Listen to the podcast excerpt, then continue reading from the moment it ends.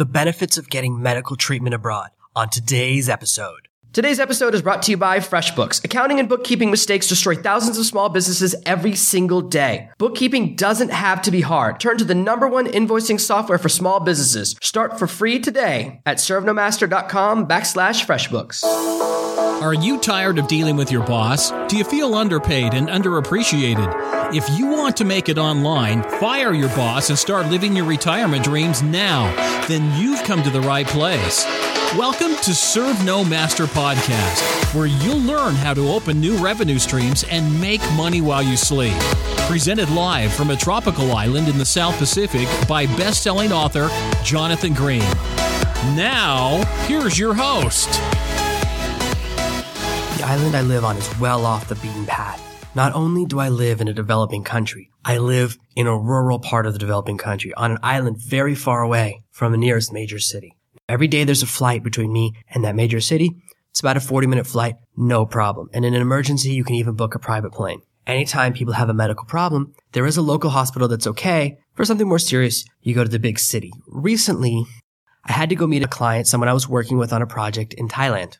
While I was there, I decided it was a great opportunity to experience the medical care there. The great thing about Thailand is that they have tons of first rate hospitals. They have an amazing selection of really, really high quality hospitals. I decided to take advantage of that situation and see exactly what an experience would be like going for a checkup at one of these hospitals. I haven't been to a checkup in about two years, so I was a little bit worried. I needed a tune up. I had lost at that point about 50 pounds. So I wanted to see where I could work next, where I needed to develop what I needed to work on next as far as taking forward my body. What's amazing is the quality of experience I got for less than $200. I got a chest x-ray. I was scanned by seven or eight different doctors. They checked my eyes. They checked my ears. They checked my lungs. They checked everything.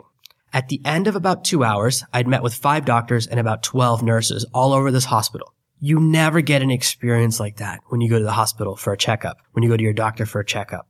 They gave me so many more tests than I receive in America for 5% of the cost. Everyone was very knowledgeable. The English speaking was amazing. At the end of my whole experience, they took me for a final meeting with the doctor and she said my blood pressure was too high and that they were worried I would need to start going on blood pressure medications. I immediately said, you know what? I want to retake that test. We rechecked my blood pressure and turns out everything was fine. There's two important things about the story. The first is that medical care in other countries is phenomenal. As long as you look for a hospital that's JCI accredited, that means it has an international accreditation that's been tested and verified over three years, that it meets a certain level of standards that cross national borders. You don't want any domestic qualifications because any country, then they're just relative. What you want to know is its absolute quality compared to worldwide. The second lesson to take from my experience is that you really need to understand your medical situation. I knew that something went wrong when I was taking that first blood pressure test. Because I started looking at the numbers, I got a little more nervous and I manually raised my blood pressure just by being nervous. By watching the numbers, I'm like, oh my gosh, it's getting higher and higher and higher. That happened to me because I'd just been writing a book about blood pressure for the last three weeks for a client. It was on my mind, it was distracting me, and it affected my test results. This happens to people in America all the time as well. People all over the world go in for a check at the doctor and they get a bad blood pressure reading. It's very normal. This is why you want to ask for a reading at the beginning and the end of your session and really take three readings over the course of a day. I do consider that to be a little bit of a wake up call for me that my blood pressure even had a little bit of a risk. So I bought a blood pressure machine myself that now lives in my house. I check my blood pressure every day. I exercise every day. I'm very conscious of that. I've taken more and more control of my medical destiny. When you're living in another country, when you decide to live somewhere as rural as I do, you have to make the decision to take control of your medical destiny. In America and in the West, we have this tendency to pass the buck. I'm not in charge of my health. That's my doctor's job. I'm not in charge of taking care of my body, extending my life. There's tons of medical care here to take care of me. Many people in America choose to have a bypass rather than exercise and diet. Rather than lose weight, we have open heart surgery. Open heart surgery is so common that it no longer even seems that overwhelming. It reminds me of in Apollo 13 when someone says, you're going to the moon. Doesn't that seem routine? And he says, Tom Hanks, brilliant. There's nothing routine about going to the moon. And that's how I feel about heart surgery. If you're not proactive about your own health, you will run into problems and you'll run into more and more complexities as you go to other countries. When you're choosing where you're going abroad or you're going on a trip or you're making any plans, the smart move is to look in advance to see what the quality of medical care you'll receive is. I've been in many countries, and sometimes the countries we think are the best are actually the worst. Everyone I know who's ever had medical care in Japan has greatly regretted it. A friend of mine, her arm broke when we were living in Japan. They set her arm, and when she went home to her country in the West, they told her, they set your arm wrong. It'll never work right again unless we re-break it. They had to re-break her arm. I know someone else who got the flu in Japan and they made a lot of mistakes with her medical care. And I had an experience what her doctor told me that I was going to be dead in 24 hours unless he performed a procedure. Turns out he made it all up just as an insurance play. And in fact, the procedure nearly cost me my life. We think of Japan as the future, but when it comes to medical experience, they're very similar to England in the 1600s. I would never recommend going to any hospital in Japan. I don't know anyone who's ever had a good experience there. Now they might have good hospitals that I've never heard of, but everyone I know has had a bad experience there while everyone I know who went to Thailand had an amazing experience. Thailand is at the cutting edge for many procedures, many surgeries, and it's a really, really great place to go. Where I live, I'm not in Thailand. I live somewhere very rural in a country that's not that close, but I can be at the hospital I want in Thailand anytime I want within 12 hours. If I have a major emergency, the path will be a little bit different. My next door neighbor, four or five months ago, had a heart attack. He immediately was transported to the city that's about 40 minutes away by plane. Because I live on an island, there's no other way to get there. Now there is a hospital on my island, but he made the right choice to go to the better hospital a little bit further away. They put a stent in his heart. He was back five days later and it looked like nothing had changed. He was totally healthy, totally recovered. There is amazing medical care as long as you take a little bit of responsibility for what's happening. You want to check what's available, the quality of care available, the different experiences. When my son was born, I let my girlfriend decide where we were going to have him.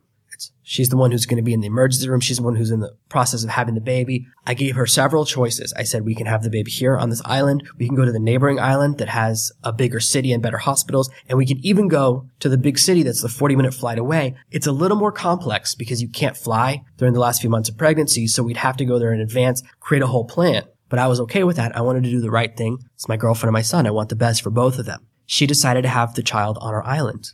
Entire experience two nights in the hospital, nurses up the wazoo, doctor, everything cost us a little under $450. My friend who had a baby in America, even with his massive insurance, ended up paying more than I did for the birth of his daughter. Prices are very different when you go to other countries. Now, I recently talked to my girlfriend about when we have our next child, we definitely want to have more. She doesn't want to reuse that hospital. And I totally understand why. I think she went a little too casual with this one. It wasn't the hospital that I would have chosen. I would have chosen one of the more expensive ones. But even if we go to a major city, the price isn't going to go above $600 for the same experience. Having a baby, having medical care in other countries is a lot cheaper. Many of the doctors here were trained in the West. They are trained at the same schools with the same quality of care using the same procedures as the doctors you're used to going to that charge three, five, 10, 20 times more money. Most people assume that medical care experiences doctors in developing countries and foreign countries are terrible. Medical care in America is not nearly as high as you think it is. Depending on different scales, America often ranks somewhere around 37th for medical care. That's not exactly the top of the pile. When you go to other countries, you discover that a lot of your beliefs were misinformation. I grew up thinking that doctors in America were amazing because of capitalism. Then I went to England, where I had a major incident. I went to the hospital through the emergency room, had an entire experience where I ended up meeting one of the best doctors in the nation, and it cost me nothing. I assumed that socialized medicine would be garbage until I experienced it. A lot of our beliefs, a lot of the things we think we know about medical care, traveling, and experience, they're just false information. Experience and research beats everything else. You might decide you never want to go to a doctor in Asia, you don't want to go to a doctor in South America, you only want an American or European doctor, and that's fine. Procedures in America still cost more than 10 times more than the same procedure in Europe. You can go to an amazing private clinic in Switzerland or Sweden or Germany, wherever you want in Europe, and you'll save at least 60% on the cost. You can fly first class both ways and still spend less than just going to a doctor in America. Don't make assumptions, do research. Wherever you decide to live, the first step is to understand their medical system. How does their insurance system work? Do you need insurance? Does travel insurance work there? Will they even accept it? Many places you go, you have this traveler's insurance that covers any medical problem. Guess what? That doesn't work. They don't accept it. What actually happens, you go to the hospital, you got a broken leg on your ski trip, you have to pay for everything yourself out of pocket, and then the insurance policy eventually reimburses you if you do all your paperwork correctly and make no mistakes. Trusting in the system you come from is fine. We want to take the time. With our serve no master mindset to understand how things work in other countries. When you are looking at a country to visit or move, start by looking at the infrastructure of their medical system. How does their medical system rate worldwide? Do they have hospitals that are JCI accredited? Are they internationally accredited? There are three JCI accredited hospitals near me and I know exactly where they are. So if I have to do a major procedure, if I need something big, I know where to go to get the best care available. If I have time, I know where I can go to even better hospitals one country away. Now, most of us, most people in America actually live a little bit rural. We don't all live in the big city. I can get better medical care here than I could in the bush in Alaska in the middle of nowhere. Relative to where you would live somewhere rural in America, I can get amazing medical care here. It's not a problem. Now, one thing that's very important, you have to change your lifestyle and your mindset when you move, when you move to another country. I live somewhere where hospitals aren't that available. I'm not five minutes away from the emergency room. I live 30 minutes away from the hospital on my island. I live an hour from the airport, which is another hour from the city where there's big hospitals. So I'm three or four hours away from a major hospital. So for any type of major accident or major incident, I either have to do a lot of waiting or go to the local clinic. There are limitations for emergency, emergency medical care. That's the real area of limitation. Most disease in America, most health problems in America, most of our causes of death in America are preventable. They're almost all caused by smoking, drinking, and obesity. If you take control of your health destiny. You can extend your life. You can increase the quality of your life and you can make major changes.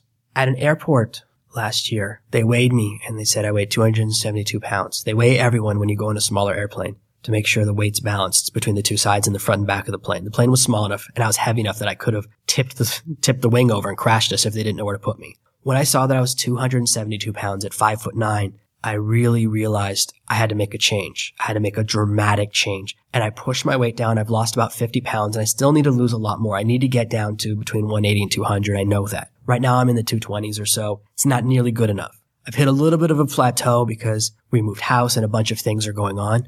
Recently, me and my girlfriend have started the second phase, my second push to push down that next 50 which involves me riding my exercise bike every day, which involves me checking my blood pressure one or two times a day. We're really on top of it because you can't trust someone else with your life. So many people get overweight, don't take care of their health. And the only thing keeping them alive is taking pills every day, going to the doctor every day, being near a hospital. You're not really in control of your life and you let these things happen that are very devastating. When I was younger, about five or six years ago, I had a major heart problem through the series of events that involved a lot of stress, some financial problems as far as business partners and projects I was working on all came to a head. I ended up in the emergency room with a major heart incident. Having stared down the eye and thinking that it was it, that I was going to die in my early 30s of a heart attack and seeing the look in the doctor's eye in the emergency room, I felt real fear. I had to change something. They told me that for the rest of my life, I would take three heart pills every day that for the rest of my life, the only thing keeping me alive would be this tether, this chain, these pills. And if I ran out of pills, I would die. I do not want to give control of my life to someone else. I don't want to live in a situation where I can't get to the doctor, I can't get to the pharmacy, or there's some type of natural disaster and there's no access to a pharmacy. I simply die. I don't want to do that. I started training. I worked out every day for the next six months and weaned myself off those pills. With a massive series of tests at the end, the doctor confirmed that I didn't have to take those heart pills anymore. He was astounded. Sometimes we get locked into this idea that the answer to every problem is a pill. 70% of Americans take a pill every month. 50% take two to stay alive. And even more Americans, there's a large percentage that take more than three medications every month to stay alive. We're dependent on medications. The pharmacy companies control us and we don't realize that oftentimes we can solve the problem by changing our lifestyle. If we go to the core of the problem, we can fix the problem rather than the symptoms. Our fear of moving to another country is often because we're used to being coddled. The majority of Americans are overweight or obese. Something around 90 million Americans now have pre-diabetes or diabetes caused by eating habits. Not the diabetes type 1 that you're born with, but the kind you develop because you overeat and don't take care of yourself. We're so unhealthy and that's very limiting. When you are overweight, when you have massive health problems, visiting another country becomes scarier and scarier and scarier. I wouldn't live where I do right now if I still smoked, if I was still massively overweight, if I was older and older and still having these problems. I made a decision when I moved here. I said, I have to take control of my health destiny. No one is responsible for my health anymore. So I've begun exercising every day, taking care of my health. I've lost a lot of weight. I still need to lose more because I want to get to that perfect level. I'm doing pretty good. I'm halfway to my goal. And this is the point where it's very tempting to quit and very tempting to plateau out, but I'm not going to let that happen. Me and my girlfriend just had a big talk last night where I explained to her that I really need her support. I get distracted when I'm working. I'm recording these podcasts. I'm working on a new book. I get very distracted by work and I can go and work 12 hours because I love what I do without exercising. This morning she woke me up and I'll be honest, I was not happy. And she said, get on the exercise bike. She pushed me out of the room. Instead of letting me do my morning work, she made me ride the bike. Now, I was of two minds. Part of me wanted to tell her to shut up and stop, and I don't want to do it. But the other part of me knows I need that pressure sometimes. It helps to have another person who's really helping you. It helps to have someone supporting you 100%. I hate riding the exercise bike by myself, but when I'm out there, it's me, my girlfriend, our two kids, and the dog. It turns into a bunch of fun and an experience. Everyone's playing and talking. We play music. My daughter starts dancing next to the bike and having a blast. All of that, we set up that infrastructure to make it enjoyable. Suddenly riding the bike isn't so bad. I don't hate riding it on my own. I'm actually okay about riding it on my own, but riding it with them is so much more fun. I live on an island where there's a lot of exercise opportunities. I could surf every day, kayak every day. The great thing about having my exercise bike is that I do it, I start my day, and then later on, if I go out and hit the waves or something else, it really just doubles it and gives me amazing benefits. Having something I can do at home. I don't like to leave the house a lot right now. I have a brand new baby. We've got this new puppy. I like to be close to home, but I do love surfing and kayaking. We're going to do that more and more. We're going through a little bit of a transition phase with having two babies and a new dog and all these other things having a baseline, having someone support me who understands my goals is really valuable. She checks my blood pressure every day with our little machine. She writes it down in a little notebook to track things. We track my blood pressure when I'm exercising, when I'm not exercising, when I'm sitting, when I'm working, when I'm stressed, when I'm not stressed. Most of us don't even know how to check our own blood pressure. Now I know how to do it with a sphygmomanometer and a stethoscope. I used to work as an EMT. I was a volunteer EMT for a year. When I was in college, I went through that, all that training. I went through all that training. So I know how it works, but we got the electronic one and it cost, I think $20, maybe $30. It allows us to monitor my health all the time. Many people who have health problems or a little overweight, we don't even buy simple devices that can help us take control of our destiny. We wait until we go to the doctor to get that reading. But your doctor can make mistakes. Your doctor can mess up things. You can buy almost any piece of medical equipment on Amazon now. Start taking responsibility for your health, for your medical situation, and amazing things can happen. There are really great opportunities there. And if you're looking for someone to coach you or someone to help you, I'll post a link in the notes for this video to a really great fitness coach that actually helped me a lot when I was going through a transition phase at my last house. Now my gym setup's a little bit different, but I think he's really great. I wasn't able to find a good personal trainer on the island where I live right now. I tried with a bunch of different people. It really didn't work out. So I found someone online who provided me with great coaching, great support, and really helped me overcome and cross my last plateau. He pushed me from 112 kilos down to 102 kilos, really helped me break through that barrier. If you need help, it's okay to ask for it. It's okay to make that decision, but you have to realize your health is in your own hands. By cutting down the weight, by taking control of your body, you can extend your lifespan by 30 or 40 years.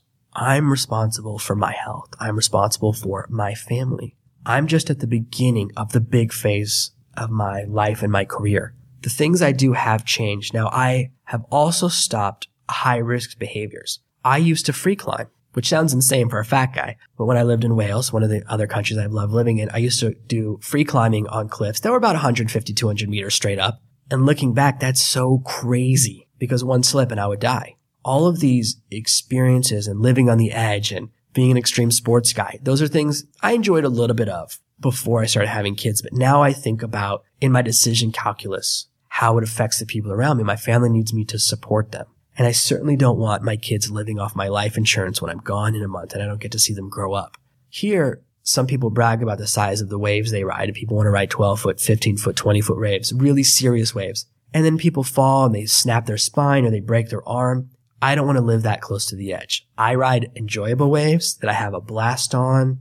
I can do some moves, but it's nothing like competition level stuff. It's nothing where I might crash and break my arm and then not be able to support my family or get knocked underwater and drown. Just a few days ago, one of my neighbors who's always bragging about being a big wave surfer told me this story. He's like, there's an amazing surf spot I went to. You gotta go sometime. And then he proceeds to tell me a story about how he almost died there. He got trapped on the reef underwater and only because he can hold his breath for five minutes did he survive. He was under the water for more than four minutes before he escaped. That doesn't make me want to surf there. That doesn't make me want to experience that. I don't want to live that close to the edge anymore. If you're younger, you think you can live forever and you really live on the edge and you do all these crazy things. You want to slow down that living on the edge idea, that living on the edge experience when you start having kids, when you start traveling and doing things. You want to find the right balance that fits for your lifestyle, that fits for where you are. Now, if you're single with no kids, live on the edge as much as you want. That's fine. If you're older, your experience might be more about what I first talked about, how you need to take control of your health. You need to take control of your physical condition. You need to take more and more control of your prescriptions. I've been doing a lot of research in the medical field for the past year because I've been working on some projects for clients, writing about that, and really just doing a lot of research and reading a lot of scientific studies about topics like diabetes, hypertension, hair loss, obesity, problems with your heart. All of those things matter to me because I was fat for a long time. Two years ago, I quit smoking.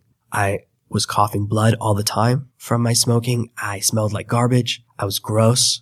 And I looked in the mirror one day and said, no more. I gotta stop. And I hadn't had a cigarette since if you're in that type of situation where you're addicted to something like cigarettes or drinking that you know is killing you, it can be very hard to break free. We traditionally quit by looking at it and saying, I want to do it, but I'm not allowed to anymore. And that's where temptation exists. That's where it's hard. The way I quit smoking is I replaced the desire with disgust. I think smoking is disgusting. I think it's really gross. When someone smokes near me, I think they're disgusting.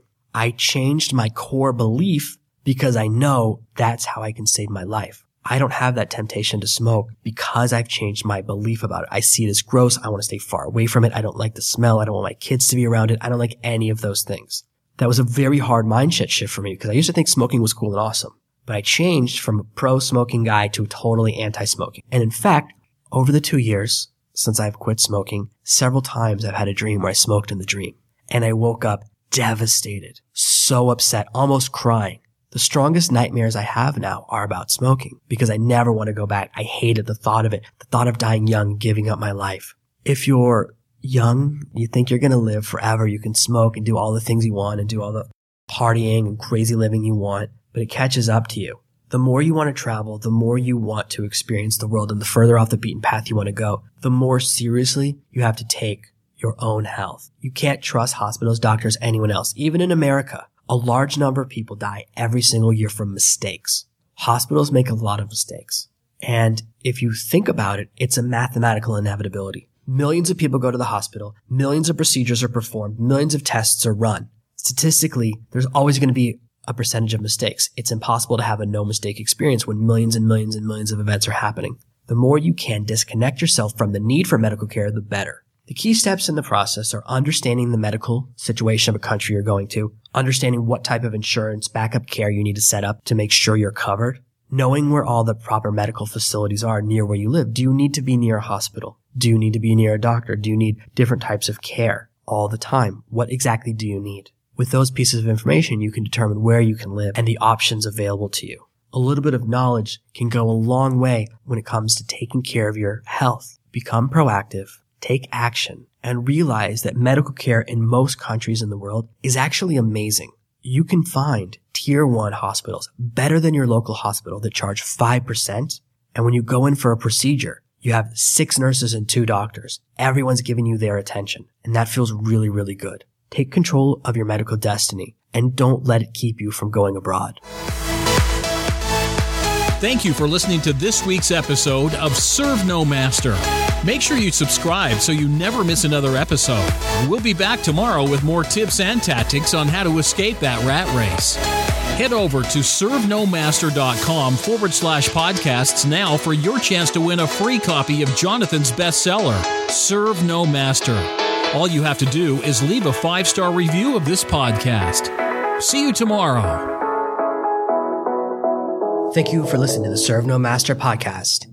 Email your questions to podcast at servenomaster.com and your question with my answer might appear in the next episode.